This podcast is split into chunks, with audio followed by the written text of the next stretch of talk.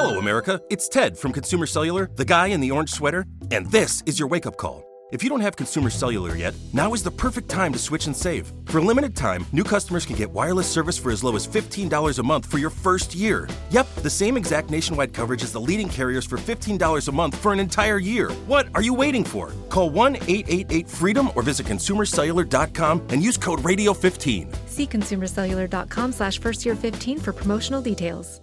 Every team, every topic, everywhere. This is Believe.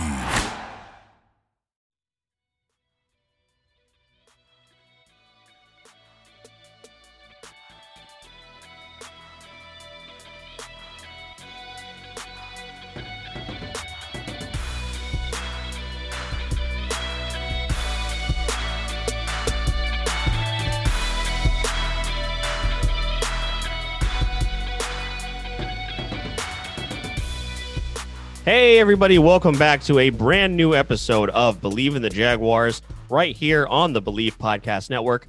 My name is Phil Smith, a.k.a. Phil the Filipino. And of course, as always, joining me is my co-host, James Johnson, the managing editor of the Jaguars Wire. And Jay, it's good to be back with you here again this week for a brand new episode. And, as we have come to learn, once the actual football starts, there is never a shortage of topics to get into, and of course this week is certainly no exception.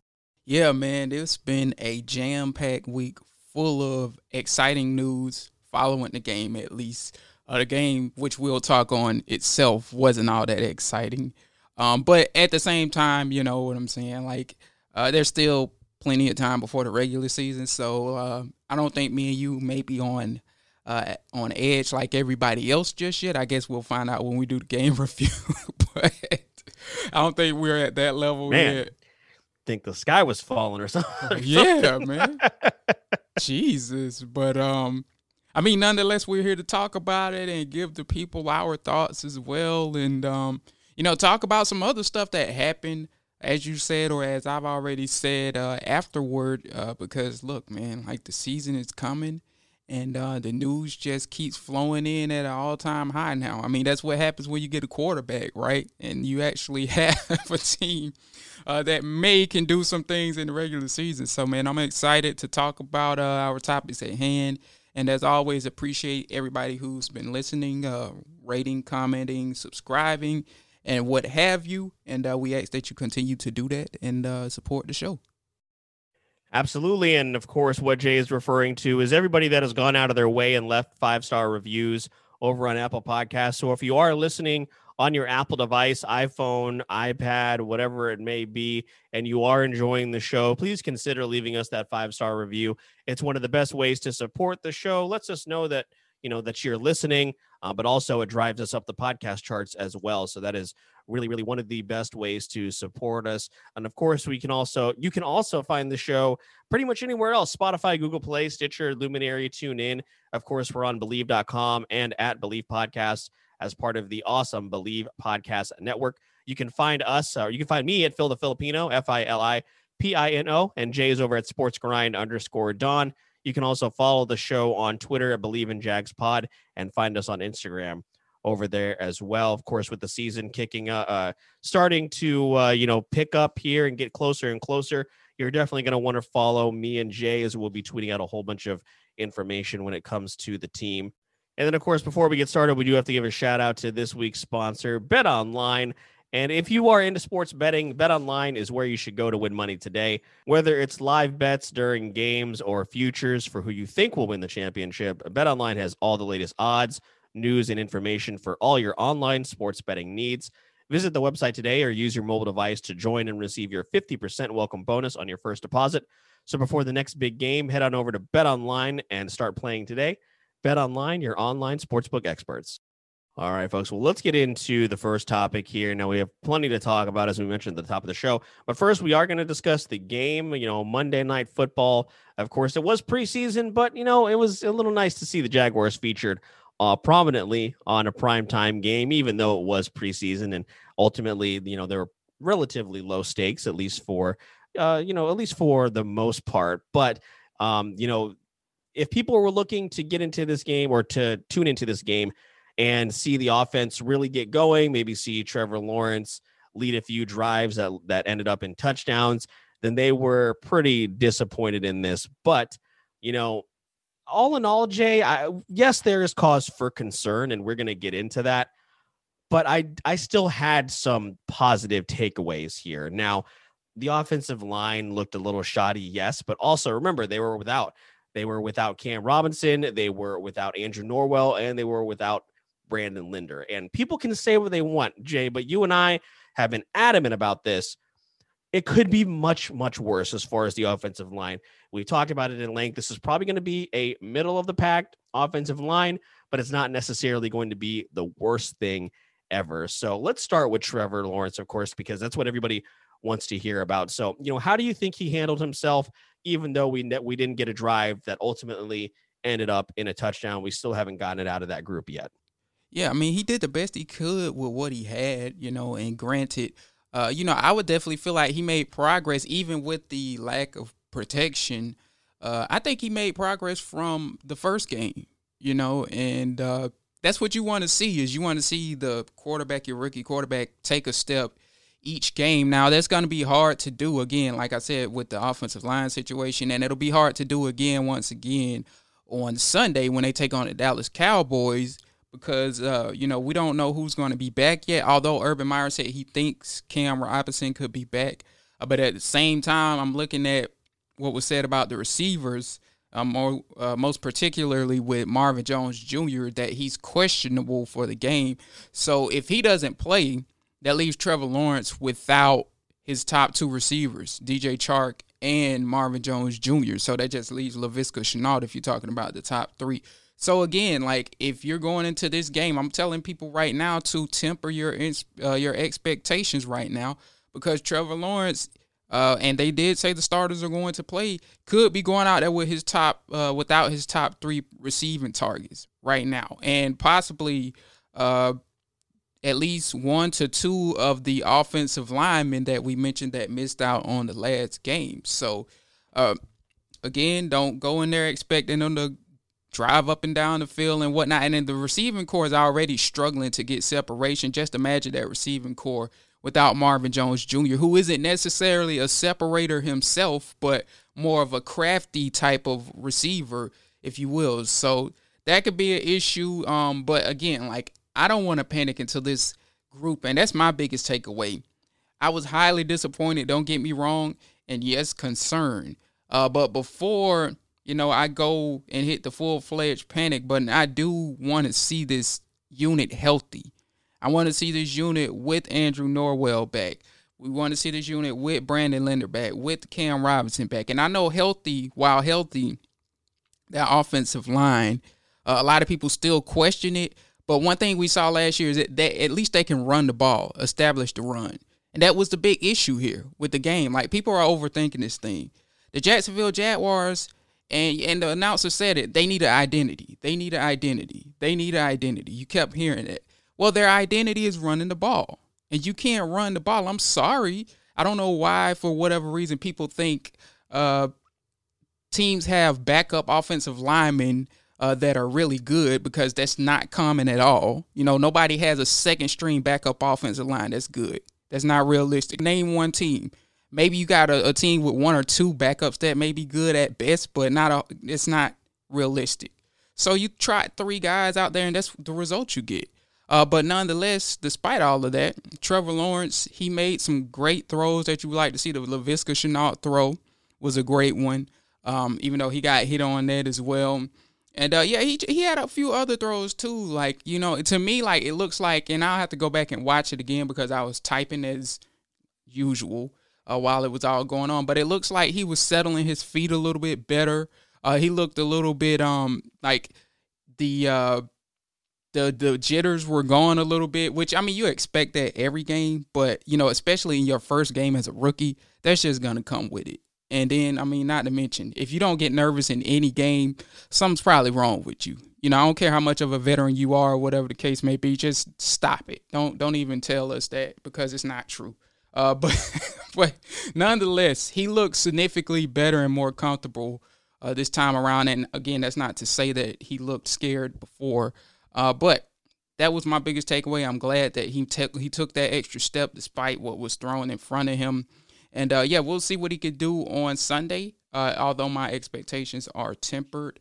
But nonetheless, I mean, I definitely didn't come away from this game at least disappointed in him, specifically Trevor Lawrence. And everybody admitted it, you know, even the folks at ESPN, they said what they said about him. And, like, hey, look, he's going to be all right. The question is, and this is the general consensus for even ESPN, the question is, what do the Jags do around him? It's not so much him. He'll be fine. So we'll see. That's a question for the future. And, yeah, I can't wait for the regular season to get going, to be honest with you, because I ain't too excited about this Cowboys game. Right. And like we said, you know, you mentioned it there, just temper expectations. Did he come in and just absolutely awe you from beginning to end? No. But like you said, he showed significant improvement. And there were a couple drives there, Jay, where they're driving down the field. And maybe in the instance of a normal game, you know, when you're able to, when you have a sense of urgency and you know that this is a situation that's really, really, you know, that really matters. You know, it's a game that in an instance that it's a game that matters. Then maybe they drive the ball into the end zone, but they're still figuring it out. They're still working out the chemistry. They're still just trying to figure out everybody's tendencies. But I saw enough here to make me say, okay, he is moving in the right direction. And what we didn't see is somebody else outperforming him, right? Like if Gardner Minshew would come into the game or C.J. Beathard had come into the game earlier and against the same competition had started playing better, then yeah, that's cause for concern. And we talked about this, I think, last week. Like, it hasn't helped that just a couple days before, or maybe it was the day before, Zach Wilson came out and threw 2 touchdowns against the Packers. That's not helping. Justin Fields looks pretty good as far as that goes. So that's certainly not helping, but we have to try, and as difficult as it's going to be, and for us included, like us included here on the show, it's going to be difficult for us to try and not compare the progress between Trevor Lawrence and these other quarterbacks. Justin Fields arguably is in a much better situation than Trevor Lawrence. Zach Wilson, we've talked about it. That's probably a toss-up in the air. You know, I would have to go back and look at how Green Bay played him. You know, maybe that has something to do with it as well. But regardless, like you said, everybody needs to calm down. One thing I do want to get your comments on, Jay, was something when we talk about ESPN. You mentioned ESPN. Dan Orlovsky came out on Twitter. I don't know if you saw this during the game, and basically just stated that Urban Meyer should already be looking for a new offensive coordinator. And, you know, that's kind of Orlovsky's thing, is like he goes, I feel like he goes very, very extreme. That's kind of his shtick. But, you know, granted, the offense has not necessarily gotten going early on in these first 2 games. And again, they'll get another crack at it here next week. But, you know, what is your level of concern, or at least is there any concern at all as far as the offensive scheme that we're seeing thus far? Oh, yeah, of course there's concern. Just like the fans have, there's concern. But then, you know, when I look at it and think about it in hindsight, this is the same coach that Matthew Stafford has endorsed. You know, basically, this is the same coach that has a Super Bowl ring, something that we haven't seen here in Jacksonville. And then he also has the Super Bowl appearance that we all know him for, where Russell Wilson threw the pick to Malcolm Butler. But nonetheless, you know, this man has had a great deal of success before coming to Jacksonville. He's also coached Aaron Rodgers and Brett Favre.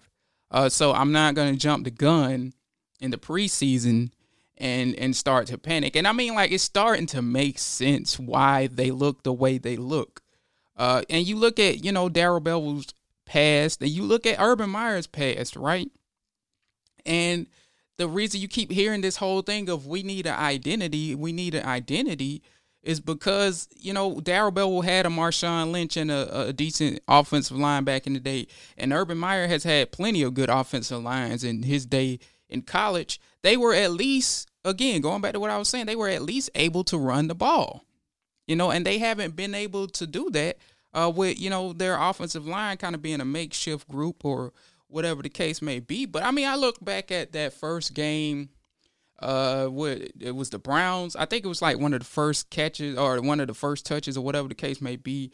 James Robinson ran the ball for like 9 yards with most of the starters in there, you know. And if you get more of that, right, and you can only get more of that, by the way, with starters in the game on the offensive line. If you got more of that in this recent game against the Saints that we saw, nobody's panicking.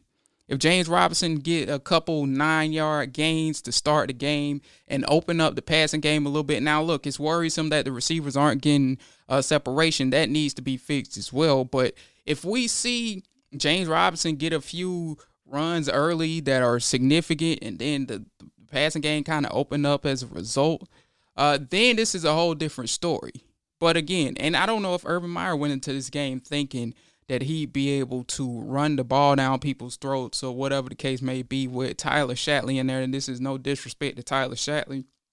And Walker Little in there, who's learning his way, by the way. And Ben Bartsch, who, you know, Ben Bartsch has been decent. But, look, these are guys that I've said, specifically Little and Bartsch, they won't be ready until next year. And in a way, though, at the same time, like, I'm kind of happy that they went out there and got reps because they're starters of the future. And, you know, you look in the regular season, it's like, where could they get reps in the regular season if nobody gets hurt? So this is a good test for them as well, because eventually Walker Little is going to have to protect Trevor Lawrence's blind side. And what better team to go out there and do it against than the Saints, one of the better defenses in the league? What better team than Ben Bartsch to go out there and get some reps against than the Saints defensive line? But, you know, we saw that there needs to be some progress there in terms of, you know, where they are. We'll see how they are next year and whatever the case may be. But, yeah, man, like, I'm not ready to hit the panic button on Darryl Bevell either, because I do want to see this team when they are able, or if they are able, to establish the run and just how much that helps. Because we all know that they can at least do that despite not being a top 15-ish offensive line. I mean, for crying out loud, James Robinson was just named a top 100 player. You know, they can do something right. It might not be pass blocking. And look, it was like I was telling you and Boogie, maybe we're looking at a year where you take the Blake Bortles plan and, you know, you put the ball on, you know, you put the whole team on James Robinson's shoulder. I know you have a great quarterback in Trevor Lawrence, but right now nobody's getting separation. Maybe you go that route. You know, Blake Bortles had a better defense, but maybe you lean on Robinson and Carlos Hyde, because he's not necessarily a good receiver, so rely on him in the run game and see if you can find you some speed like a Duke Johnson at running back to be the third guy to replace Etienne or something like that, and see where that gets you. But the biggest concern for me is really the receivers group. We'll see if they can get that turned around against the Cowboys or maybe against the Texans. Yeah, it really just goes to show, again, the importance of a guy like a DJ Chark. So just like you, Jay, I want to see this offense at full strength. We certainly have not even gotten anywhere close to that here yet, of course, as far as actual game reps. And yeah, that's what I was going to echo as well. You know, the discussion we had, this is what, for those of you listening, this is 2017, as far as the offense is what you should be looking at as far as success goes for this team this year, except with a quarterback that is more physically gifted than Blake Bortles was. So every once in a while, we're going to get a play that Blake Bortles couldn't have made or something along those lines, right? We're going to see Marvin Jones or DJ Chark make a athletic play that, you know, wasn't there or wasn't, they didn't have the opportunity to make back in 2017. So temper those expectations and think, all right, here's how the team had success in 2017. We're not saying they're going to the AFC Championship game. That's definitely not what we were saying here. But that is the type of offense that you should be looking for as far as if you want the team to be successful, because yes, we expect Trevor Lawrence to be, you know, a big deal here. We expect him to be here for a very, very long time and be very successful.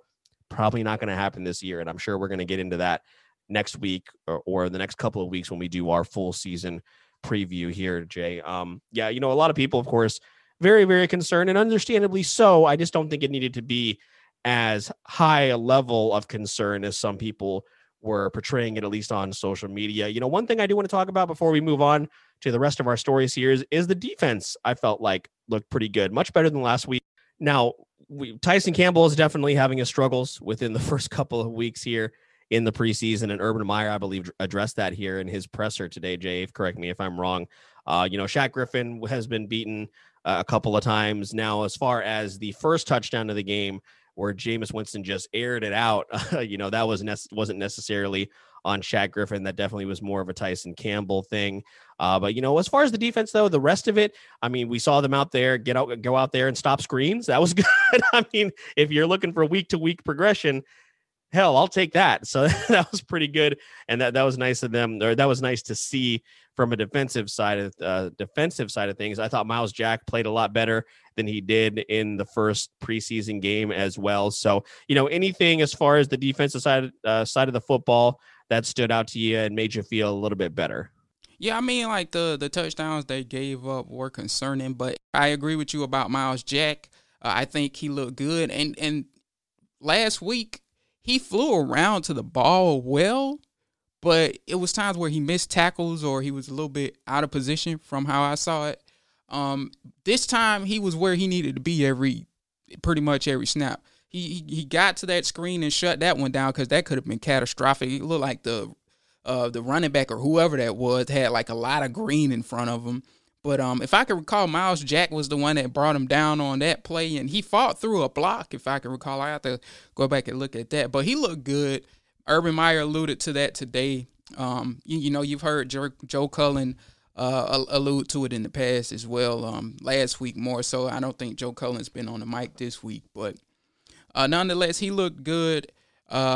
And Urban Meyer said, like the safety competition is going to get interesting. I think that's the key one that needs to get solved heading forward because they have good depth there, which is good because, safety, aside from Donovan Darius and maybe Tayshawn Gibson, has kind of been hard for the Jags to figure out. So you like to see that. That'll be interesting to watch. Hopefully they do the right thing and put Andre Sisco there. We'll see. That's more of a thing we'll speak on next week. But yeah, like you said, they didn't really get gashed in the run game as well, that's a continuous trend that we're seeing, that they are stepping up against the run. This team is going to be significantly better against the run, and that alone is going to help them a lot because that's really what the AFC South does, is run the ball. So, while they might not be the best team against the pass, obviously, and by the way, Josh Allen didn't play.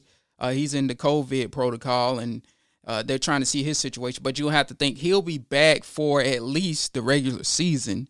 But when you look at what they have done well, that bodes well for their chances in the AFC South, not necessarily outside of the AFC South, but they can probably win more divisional games this year, just off the fact alone that they could stop the run.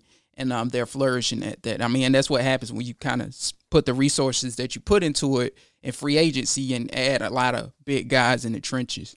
Yeah, and one thing we'll get to here in just a moment here, Jay. I mean, even though it is preseason, doesn't necessarily matter too much. They could have been in a position to win this game had it not been for a few missed field goals. And I want to get your opinion on something here in just a moment when it comes to Josh Lambo. But yeah, I was very, very encouraged by how they swarmed to the ball and just how they looked, aside from those touchdown passes. And honestly, those catches they're just good catches. It's a good throw. It's a good catch. Sometimes there's nothing you can do about it.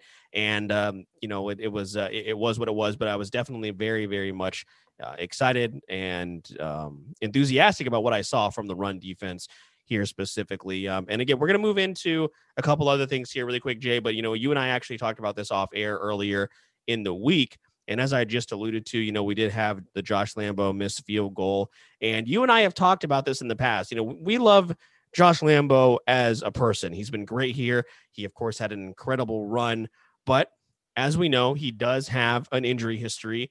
And he seems to have kind of struggled a little bit here. We've seen it in training camp. We saw it here last night. I mean, granted, it was still a 43-yard field goal, something along those lines. But it also didn't help that Rosas, the guy that we cut, made some field goals against us as well. That certainly didn't help as far as, just how it looked. But is there any level of concern here for you as far as Josh Lambo, not just because of his health, but also we've seen this before, not only just here in Jacksonville, but kickers in general, they'll hit a wall. And let's not forget, Josh Lambo had hit that wall in Baltimore and then in Los Angeles, right, with the Chargers.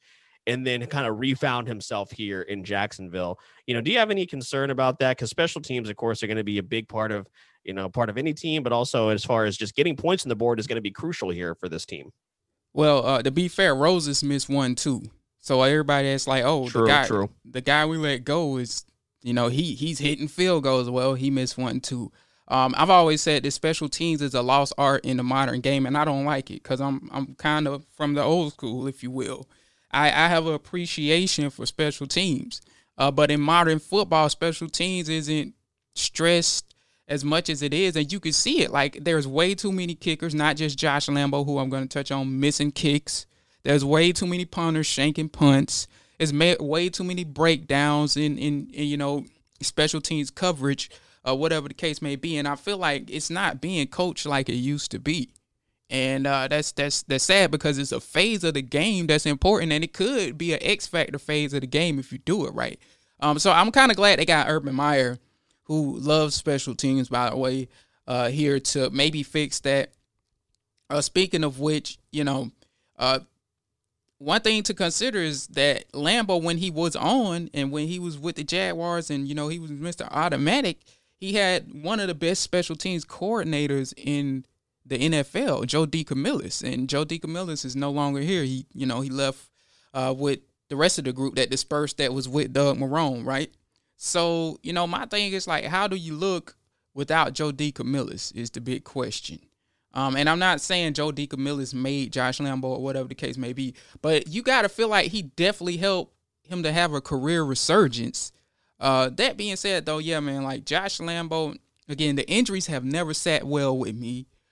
I've been an advocate of saying we need to get a kicker in the 7th round or even an undrafted kicker, bring in the best kicker you can find or whatever the case may be to push him. And the Jaguars haven't done that. They just stuck with Roses, who isn't a very good field goal kicker himself. So I don't know if that was really competition. So, yeah, he is a big concern of mine.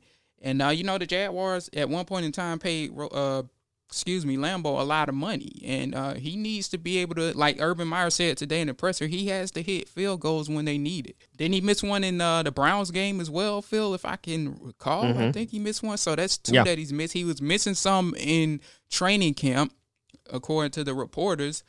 So this is a trend that's kind of concerning. And if I were the Jaguars, I definitely would be looking to see, you know, especially with having that number one waiver priority, you know, who is cut around the league, you know what I'm saying? But Lambo has one more game, and that's against the Dallas Cowboys to get it together. We'll see if he can. But he's always been a concern as of the last 2 years for me, more specifically because of injuries. But now he's missing field goals with it. And it's like, look, man, what's holding the team from cutting you at this point? It used to be like, look, he's injured, but when he's there, he's making field goals. We can't make that case anymore. Right. You know what I'm saying? We can't make that case anymore. So with him missing field goals now, you know, I'm looking at him a little suspect right now. He needs to step up because he's one of the leaders and veterans of this young team, and they need him, and they're going to need him. They're going to be in close games. They are going to need him to make field goals. If you can't go out there and do that, then you're not the kicker for this team. And once you get to that point, especially if you are a fan, once you get to the point where you are no longer comfortable and you're just nervous every time your kicker steps out onto the field, from a fan perspective, you know, you guys all know how that feels. It's not a good feeling. Like, remember how we felt initially when Lambo got here, or in the, you know, the prime Scobie days, or even going back to Mike Hollis.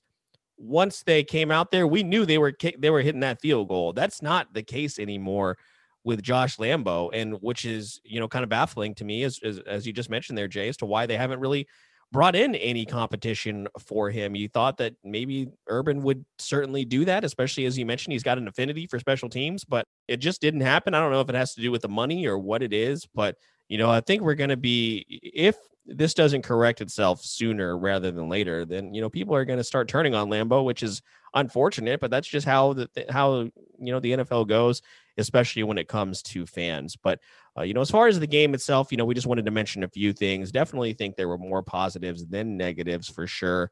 But we want to get into, of course, some of the fallout of that game. And we will start on the negative side here, of course. As you all know by now, Travis Etienne's rookie season is officially over as he was placed on injured reserve this past Tuesday, which, of course, effectively ends his season. The reports did come out early Tuesday or late Monday that he was walking around with a limp in a boot after the game. And then there were reports Tuesday morning, I believe, or Tuesday afternoon, that his foot sprain was a Liz Frank injury, which, if you guys know anything about that, a pretty serious injury. I'm not sure if he has had the surgery yet, Jay, or I do know it was at least scheduled, so I'm not sure when that's happening, but just a huge blow. You know, we were talking about how important running the football is going to be for this team, and we know that Urban Meyer specifically targeted a guy like Travis Etienne, a guy like Kadarius Toney. He wants to emphasize speed on this offense, and that is now kind of gone as far as the running backs room goes. So, you know, how did you feel? I put out a tweet on Tuesday that was just like, you know, we know that there is a little bit of cause for concern. You know, it hasn't been the flashiest two games, but losing Etienne in this way, you know, shades of losing Dante Fowler in this first season, it just was a real, you know, punch to the gut. And, you know, as a fan, you're just like, man, what do we have to do, or what is going on here with this team that I love so much? So, you know, take us through your thought process as you're learning more and more about this Etienne injury, and then, you know, where you were when we found out that his season was over. Well, yeah, first and foremost, you feel for the person himself and, you know, the young man in Travis Etienne, who seems like a real nice young man and a dude that goes out there, works his tail off. He's always worked his tail off, for crying out loud. He's the leading rusher in ACC history. So, I mean, you just feel bad for him. And you go back and you see when he was drafted and how his family supported him and how happy they were. You know, like, you can't help but feel bad for them as well, because they were excited to see where his career was going to go with the Jacksonville Jaguars. So, as you said, the reports came out that he's going to have surgery.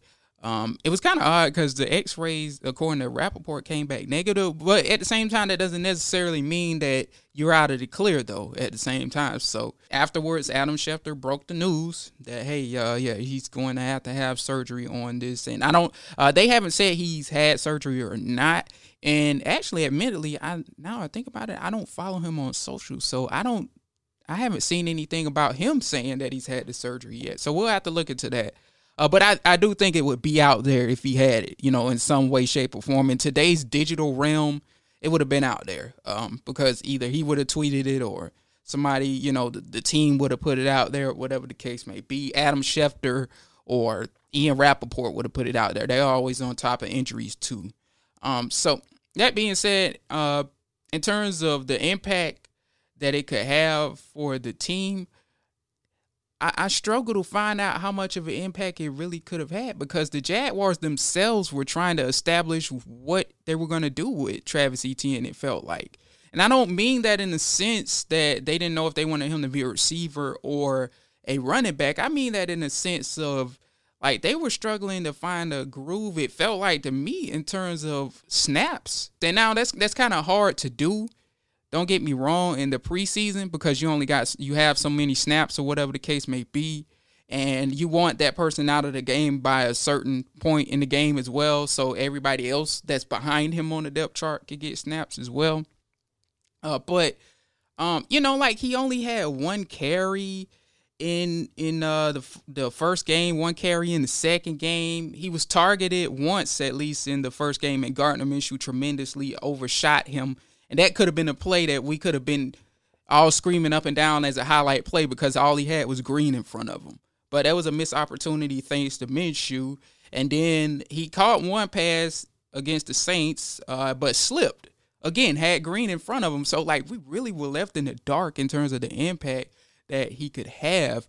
But, again, going back to what I was saying, like, yeah, it's kind of hard to see what exactly – shape or form he was going to be utilized in terms of a snap count and effectiveness and what formations and whatnot, because they were trying to figure that out, it seems, themselves.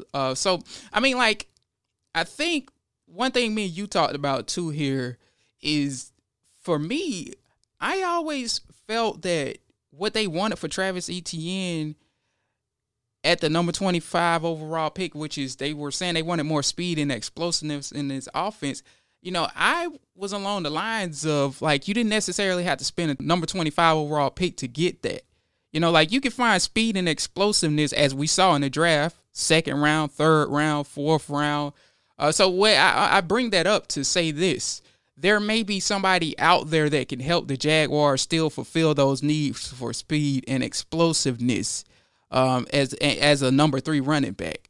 Now, I can understand, and I was hoping to see him as the number 2 eventually. I can understand taking the guy there if he's going to be the number 2. That makes a ton of sense. You get a dance partner for James Robinson, but he wasn't the number 2 from what me and you were seeing. Like, they're still throwing Carlos Hyde out there, who's not effective as a pass catcher at all.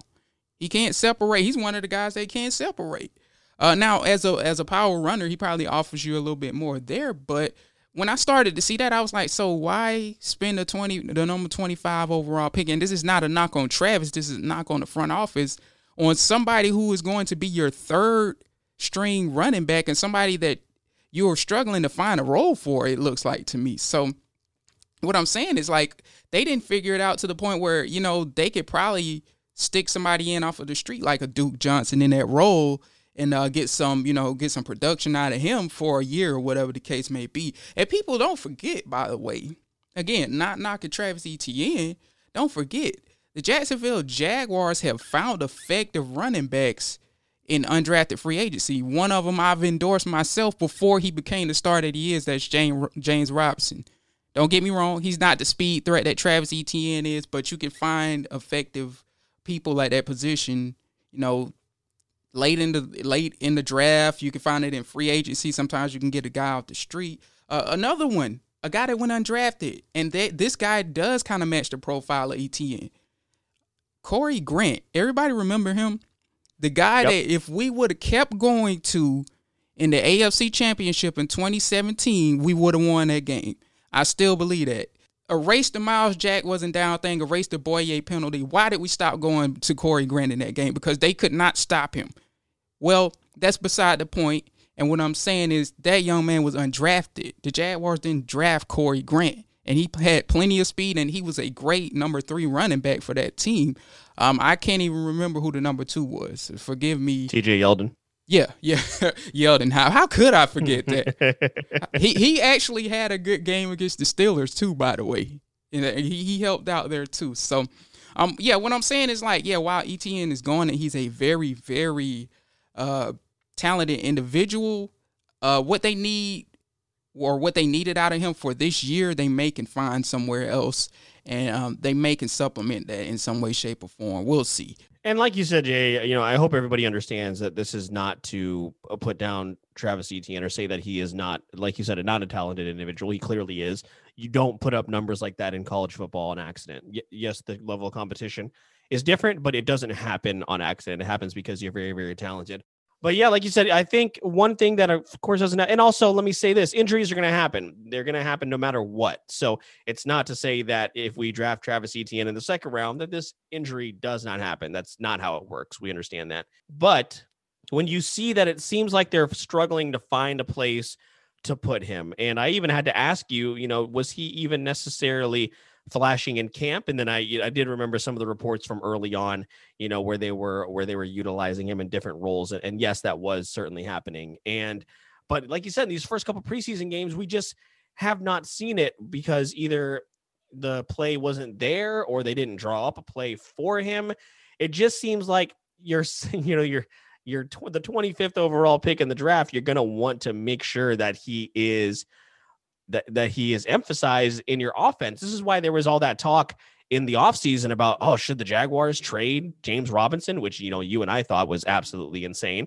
But the thought process was that Etienne was going to split carries with James Robinson. I think we even talked about that with the Candlestick Kids just a couple of weeks ago, that he was going to significantly take away carries from James Robinson. And we did not get that feeling whatsoever within the first 2 games. So, you know, I think one thing that's definitely not helping is that now between Etienne, not necessarily not producing. And of course, he's not going to be able to produce at all now. Tyson Campbell struggles. Walker Little has, I feel like everybody, of course, needs to pump the brakes on Walker Little. You know, some people are concerned he hasn't played football in like 2 years. Okay. So, you know, between some of those guys that are going up there too, and we feel we want exactly them. When you don't play football for the amount of time he has played, and you put him in there with starter level competition, it's like we had a crystal ball. I said this. He's gonna go out there and he's gonna look pretty bad, you know. And and to his defense, by the way, he had some good reps too at times. But he, you know, like everybody got caught up, and that's the thing. Everybody got caught up in, oh, he's killing it in training camp. That's different than going against Cameron Jordan or whoever the case may be. The middle of August, Davenport, right? Like, and again, my thing has always been, veteran savvy pass rushers always figure out rookie offensive tackles. So that's why I've always said that's why I get that saying for. If you throw a rookie tackle out there, you're probably asking for it. And a lot of the rookie tackles that have success as a rookie, to me, like I notice a trend. It's a lot of guys that are just huge, gargantuan left tackles, like Mekhi Becton, for example, that take a lot of effort to get around. You know what I'm saying? Those type of guys. But other than those guys, like at times, and Orlando Brown is another one, by the way, noticing a trend there. But like I was saying, though, man, like, this was expected, but continue. I ain't mean to stop you though, man. But all I'm saying is we told y'all, and everybody just kind of got excited about the training camp surge he had and got humbled. Right. No, you're good. But like I said, you know, I'm sure the level of concern is also coming from the fact that some of these picks are not producing right away. And I don't know what some of you expected, but this is how this season is going to go. It's going to have a few moments where we're like, oh man, this is heading in the right direction.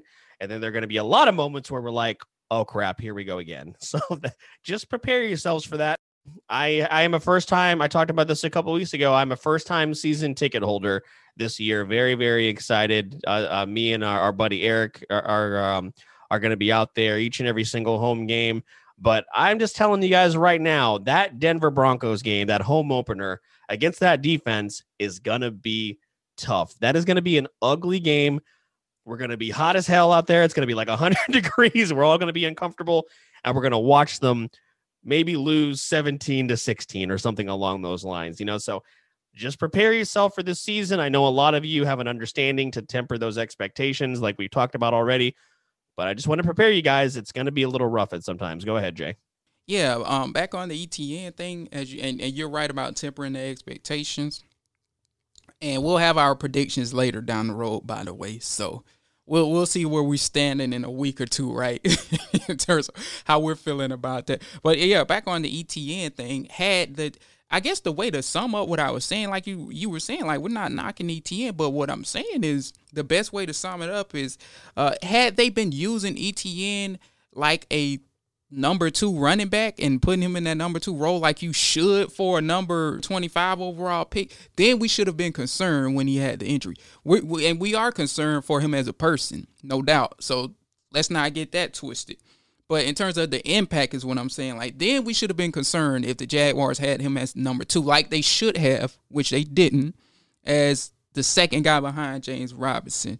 So, again, just to kind of, like, make it and put it in the simplest terms, also what you were saying is, like, it felt like they were getting a feel for Travis Etienne throughout this whole process of the preseason. And you, like, that's just kind of weird to be saying, hey, we're trying to get a feel for this guy we drafted 25th overall in the first round. This is the pick that we spent that, you know, that the Rams gave us for Jalen Ramsey. We're trying to get a feel for how that guy is going to make an impact for this team. That's just kind of weird for the number 25 overall pick on offense. So, you know, that's where I stand on it. Hopefully Travis Etienne has a speedy recovery.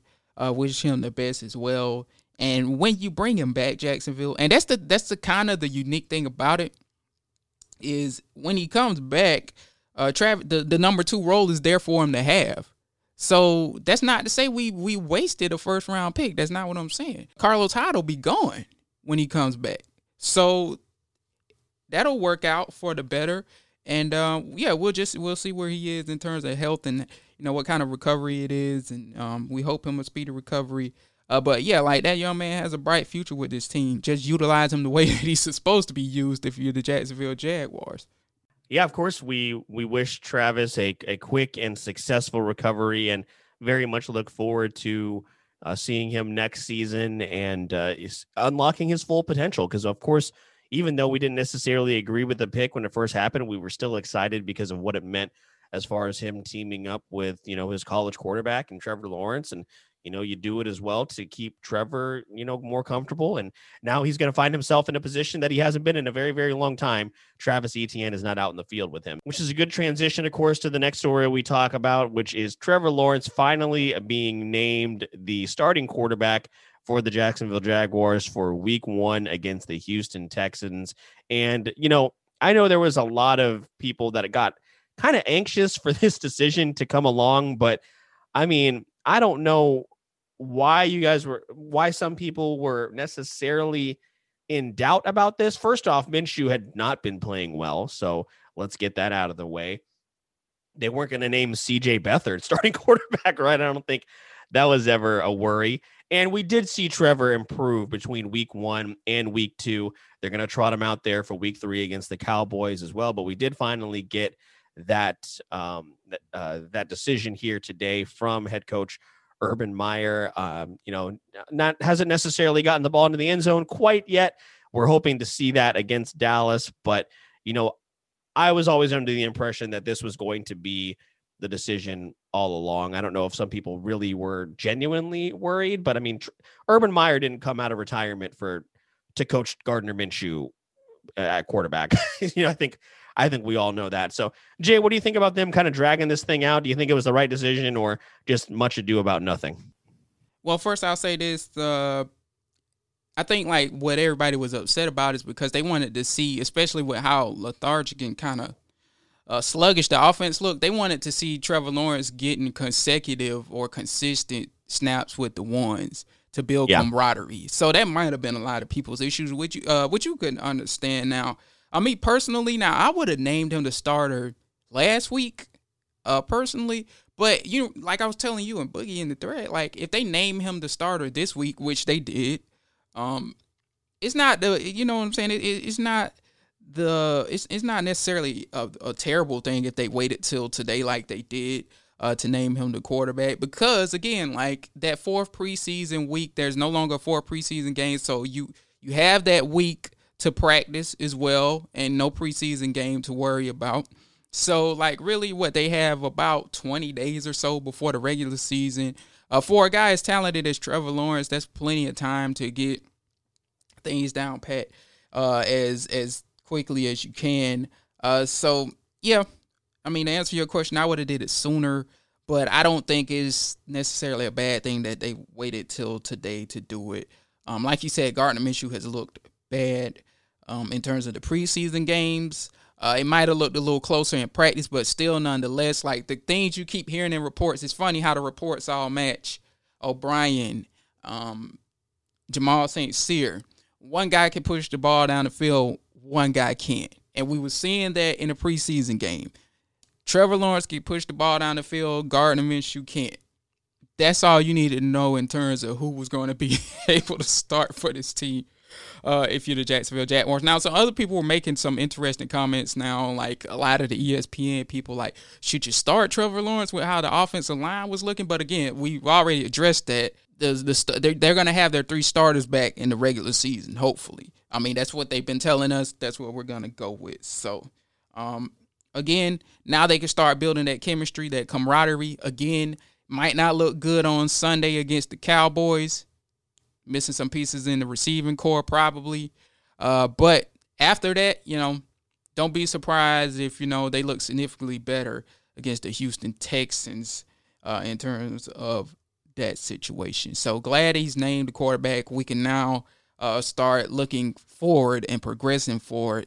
And a lot of people can stop worrying about the situation with him and Gardner Minshew. By the way, I'm going to swing a question here on you. What do you think about, do you think C.J. Beathard will end up being the number 2? And also, do you think Gardner Minshew gets traded this year before the regular season. I definitely think, at least from what we've seen, that C.J. Beathard has solidified himself as the second best quarterback on the roster, at least right now. He doesn't necessarily show it in practice, but he definitely shows it on the field. So I don't know, man. I mean, if they have been trying to play Gardner Minshew more to increase his trade value, it has not worked, because if anything, he's done the opposite and lessened his trade value. I don't think they just outright cut him, but I do think that when it's all said and done, that Minshew will be on the move somewhere. Thank goodness, you know, knock on wood, we haven't really seen any major quarterback injuries that I can recall. That I don't think I've seen any along those lines. A.J. McCarron was one. If you're talking about second stringers. Okay. But they got Josh Rosen. That's right. In Atlanta, right? Right. Yeah. Freak accident.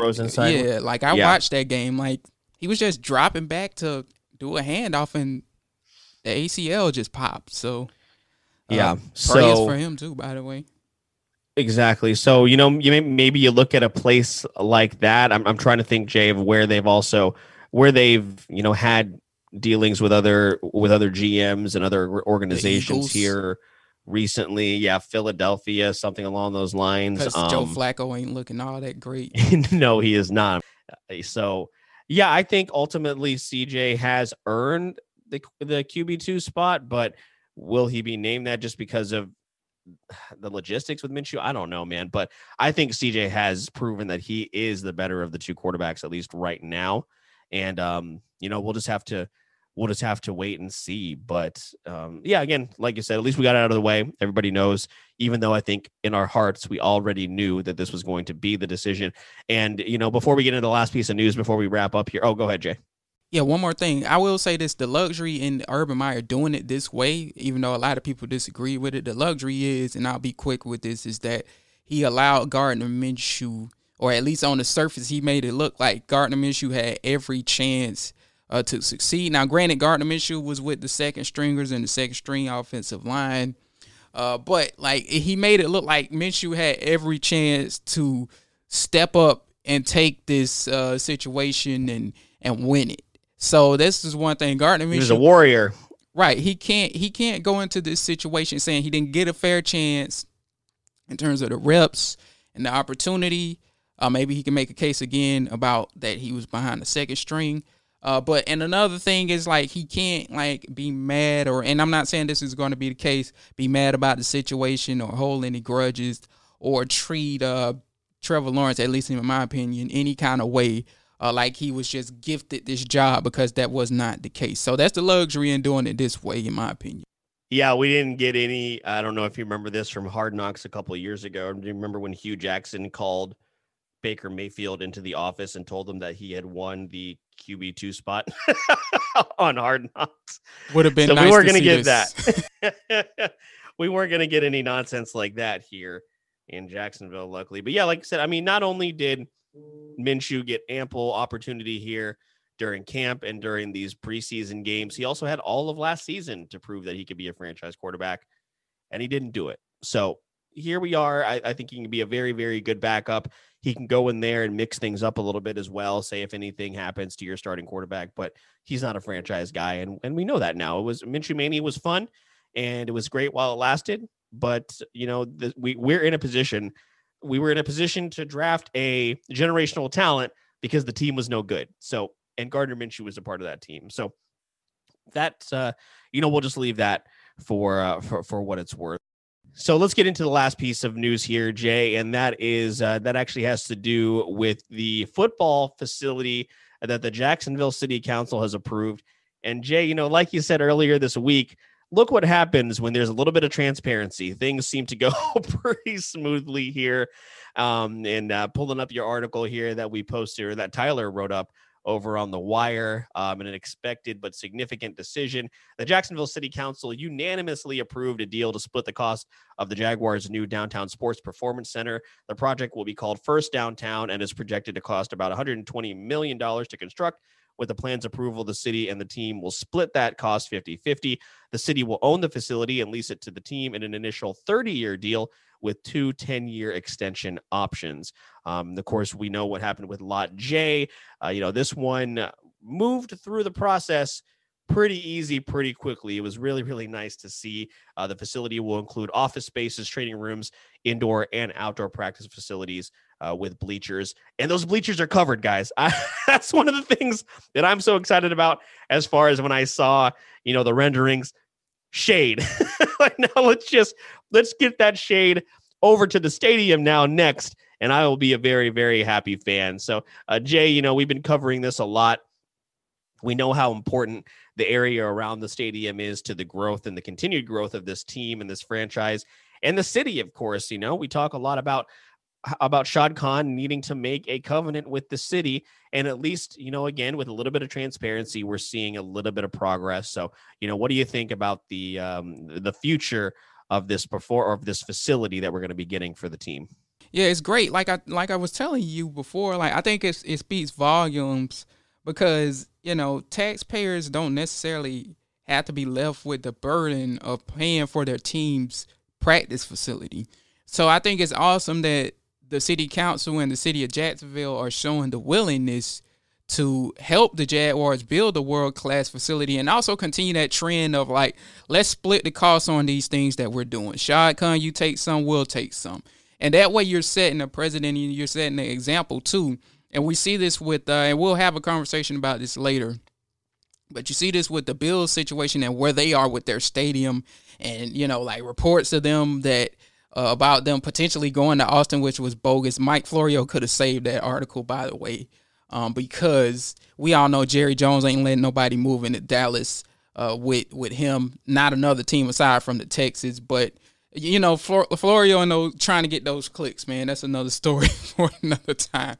But he's kind of just tried to milk that situation and that Bills situation and get a lot of clicks and kind of maybe ruffle some feathers there, which it's a serious situation, but it looks like it might get done just kind of based off of Roger Goodell's tone, if you will. He talked about this yesterday or something like that. But yeah, if you're the Jacksonville Jaguars, you're setting that example and that precedent. And that may be 20 years down the road, by the way, 25 years down the road. Whenever we get to that point where we have to build a stadium or whatever the case may be, let's split the cost on this. Let's be reasonable. Let's we've done everything in the past, like we done with the facility, like we done with Daly's Place, like we done with the club seats and this, that, and the other. So I think that's a good thing to be doing in terms of establishing that. And also just showing from a city council perspective and from a city and a taxpayer's perspective that, hey, we love the Jacksonville Jaguars. We want them to have the best, and we want to give them the opportunity to succeed. And we want what's best for the team. That's why they built Daly's Place. That's why they built the club seats, and that's why they put money towards those things as well. So it's a very exciting time in terms of getting that done. We'll see. They haven't really necessarily talked about who's going to construct it and all of that and whatnot, but it should be done by 2023. So you would have to think they have to get the plans and the blueprints and the engineering and all of that done rather soon, which Mark Lampin said they would. And, so we'll kind of monitor that situation continuously. But look, the city of Jacksonville and the Jacksonville City Council, again, one thing that Shad Khan cannot say and use as a weapon against this city is that the taxpayers haven't done their part. They're building a world-class facility for Urban Meyer and company. And, that's a good example to basically have, for the future as well in terms of how owners operate, right, and how we've seen them just want to up and move from places. And look, this is another part of why Urban Meyer is here, right? This came up in discussions with Shad Khan. We know that as far as upgrading facilities, putting an emphasis on, the type of culture that they want to establish here in Jacksonville. Urban Meyer doesn't want to come into some, busted old facility each and every single week as far as his place of work. He wants a nice office that's right there overlooking the river or whatever, the case may be, and overlooking that nice practice field with all that shade. You know what I'm saying? I'm just really excited about the shade, you guys. I keep bringing that up as someone, as a lot of us have known sitting out there at that training camp and just dying in that heat. I'm really excited to just sit back and relax under that shade, man. It's going to be fantastic. But anyway, yeah, like I said, this is part of the Urban Meyer effect. And has he made some questionable decisions? Yes. But, you know, we talked about this with Austin Lane when he came on a few months ago, Jay, and I'll reiterate it again here. If Urban Meyer comes in, upgrades the facilities, Trevor Lawrence is trending in the right direction, and then if he leaves in 3 or 4 years, but leaves the franchise in a better place than it was before, I will take that each and every single time, and hopefully this is another step in that direction. Yeah, and like we said, man, this is something that is needed. You know what I'm saying? The Jacksonville me and you have been saying this years before, and everybody was kind of like, why do they stick to this whole thing of needing a facility so much on this podcast? But it is important. And I don't think there was a more clear example of that of when Mark Lampin, or it might have been Shad Khan, saying like, hey, look, we're only working with 50,000 feet of space or 60,000 feet of space in the stadium. And in comparison, other teams are working with 150 square feet, 100 or should I say 150,000 square feet, or whatever the case may be. Like they had the least amount of working space of any team in the NFL. And that's telling. And again, when you get a franchise quarterback like Trevor Lawrence and you want the franchise to trend upwards, you have to start acting like a world-class organization. You know what I'm saying? With taking the number one overall pick and with taking Trevor Lawrence, it's time for the Jaguars to start carrying themselves in a world-class organization type of way. And this facility does that for them. And again, you know, it matches some of those prices we've seen with these new facilities, like in Miami. They just built a new one with a slide in it, by the way. I don't know if anybody's seen that, but Stephen Ross. Well, we better get a slide. Dude, if we don't get a slide, it's not. That goes into the shade. That'll be perfect. That's all I want. Yeah, we want. No, you know what? Bump it. You know how Shad Khan is. He want to outdo people. Screw it. We don't want just a regular slide. We want a water slide in there. Okay. Exactly. Like Wet and Wild style, that you can go down in a spiral. Okay. The first ever practice facility with a water park in it. Make it happen. There we go. And we already got the pools. Might as well just, you know, just dive right in to be obvious about it. But yeah, you know, again, very, very significant, big news for the team as well as the future of the franchise and the city. It is a very, very big deal. And like you said, 2023, that's not too far away from here, guys. We're already over halfway through this year. It'll be 2022 before we know it. Again, a lot of ups, a lot of downs as far as this week goes. And, you know, it's only going to get crazier as far as getting closer and closer to the season. So, Jay, is there anything else you wanted to mention, you know, before you wrap up here this week? Of course, in the next couple of weeks, we'll be doing our full breakdown and predictions as far as the season goes. I also wanted to end this show talking about my guy, Josh Oliver, is out there in Baltimore balling out. And when that guy becomes a Pro Bowler, I will sit here on the show and say, I told you so, in my Josh Oliver Baltimore Ravens jersey. Oh, man. Yeah, man. He's killing it, man. And like, it's really looking like a blunder on that end, man. Like, what in the hell the Jazz were thinking there, right? Like, maybe he should have got one more chance. But, that being said, yeah, man, like plenty of stuff coming up. It's going to be, like you said, a busy week, man. Super, super busy week. We're going to have probably going to do some more, like one last set of roster predictions because, you know, as we all know, we're coming up on that time where the Jaguars have to make their final 53-man roster. We'll be covering the Cowboys game as well, which is an important one.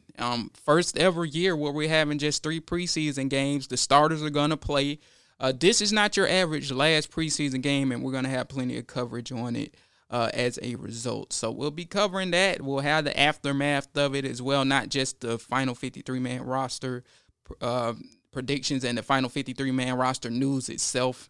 But we'll have plenty of other coverage with that. Snap counts, who look good, who look bad. Y'all saw what we did this week, man. We're trying to step up the coverage at Jaguars Wire and also on this podcast as well. So I can't wait to get to the regular season, and everybody, you know, I know everybody's on edge a little bit after the last game, but just hang in there, man. We're almost to significant football that counts, and hopefully they'll start looking better in the process. Yeah, slow and steady. We all know that this is it's going to be a process to quote the great Daryl Morey, trust the process, and we'll see how the rest of this thing goes. Thank you guys so much for joining us on this episode. Again, if you're enjoying the show and if you're listening on an Apple device, please consider leaving us a 5-star review on Apple Podcasts. You can also find us on Spotify, Google Play, Stitcher, Luminary, and TuneIn. Of course, you can find us at Believe.com and as part of the awesome Believe Podcast Library. Make sure you follow myself at Phil the Filipino, F-I-L-I-P-I-N-O, and Jay's over at sportsgrind_Don. We are the most active over on Twitter. You can also tweet the show at Believe in Jags Pod as well. Hey, wait, Phil. Thank you. Real quick, you forgot to mention about the Jaguars Wire crate challenge that we're going to do. No, we are certainly not going to do that. Have you seen? You saw me trip and fall doing the 40-yard dash, and you want me to climb up some crates? Like, you are out of your mind. I am not doing that. And Believe doesn't give us health insurance. So. Well, we'll do a 4-high stack for you. A 4-high stack. You should be able to do that. Even as I got bad ankles, man. We're being real. We're being. As someone who snapped his ankle playing football as a kid, that sounds like a nightmare to me. So anyway, thank you guys so much for listening to this new episode. Don't forget to believe in the Jaguars, but more importantly, believe in yourselves. And we'll see you next week, guys.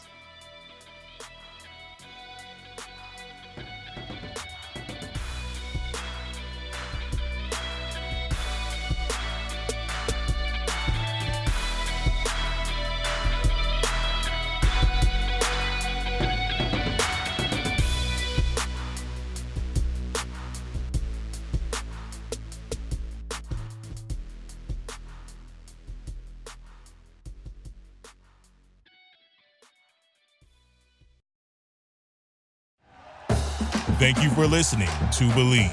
You can show support to your host by subscribing to the show and giving us a 5-star rating on your preferred platform. Check us out at Believe.com and search for BLEAV on YouTube.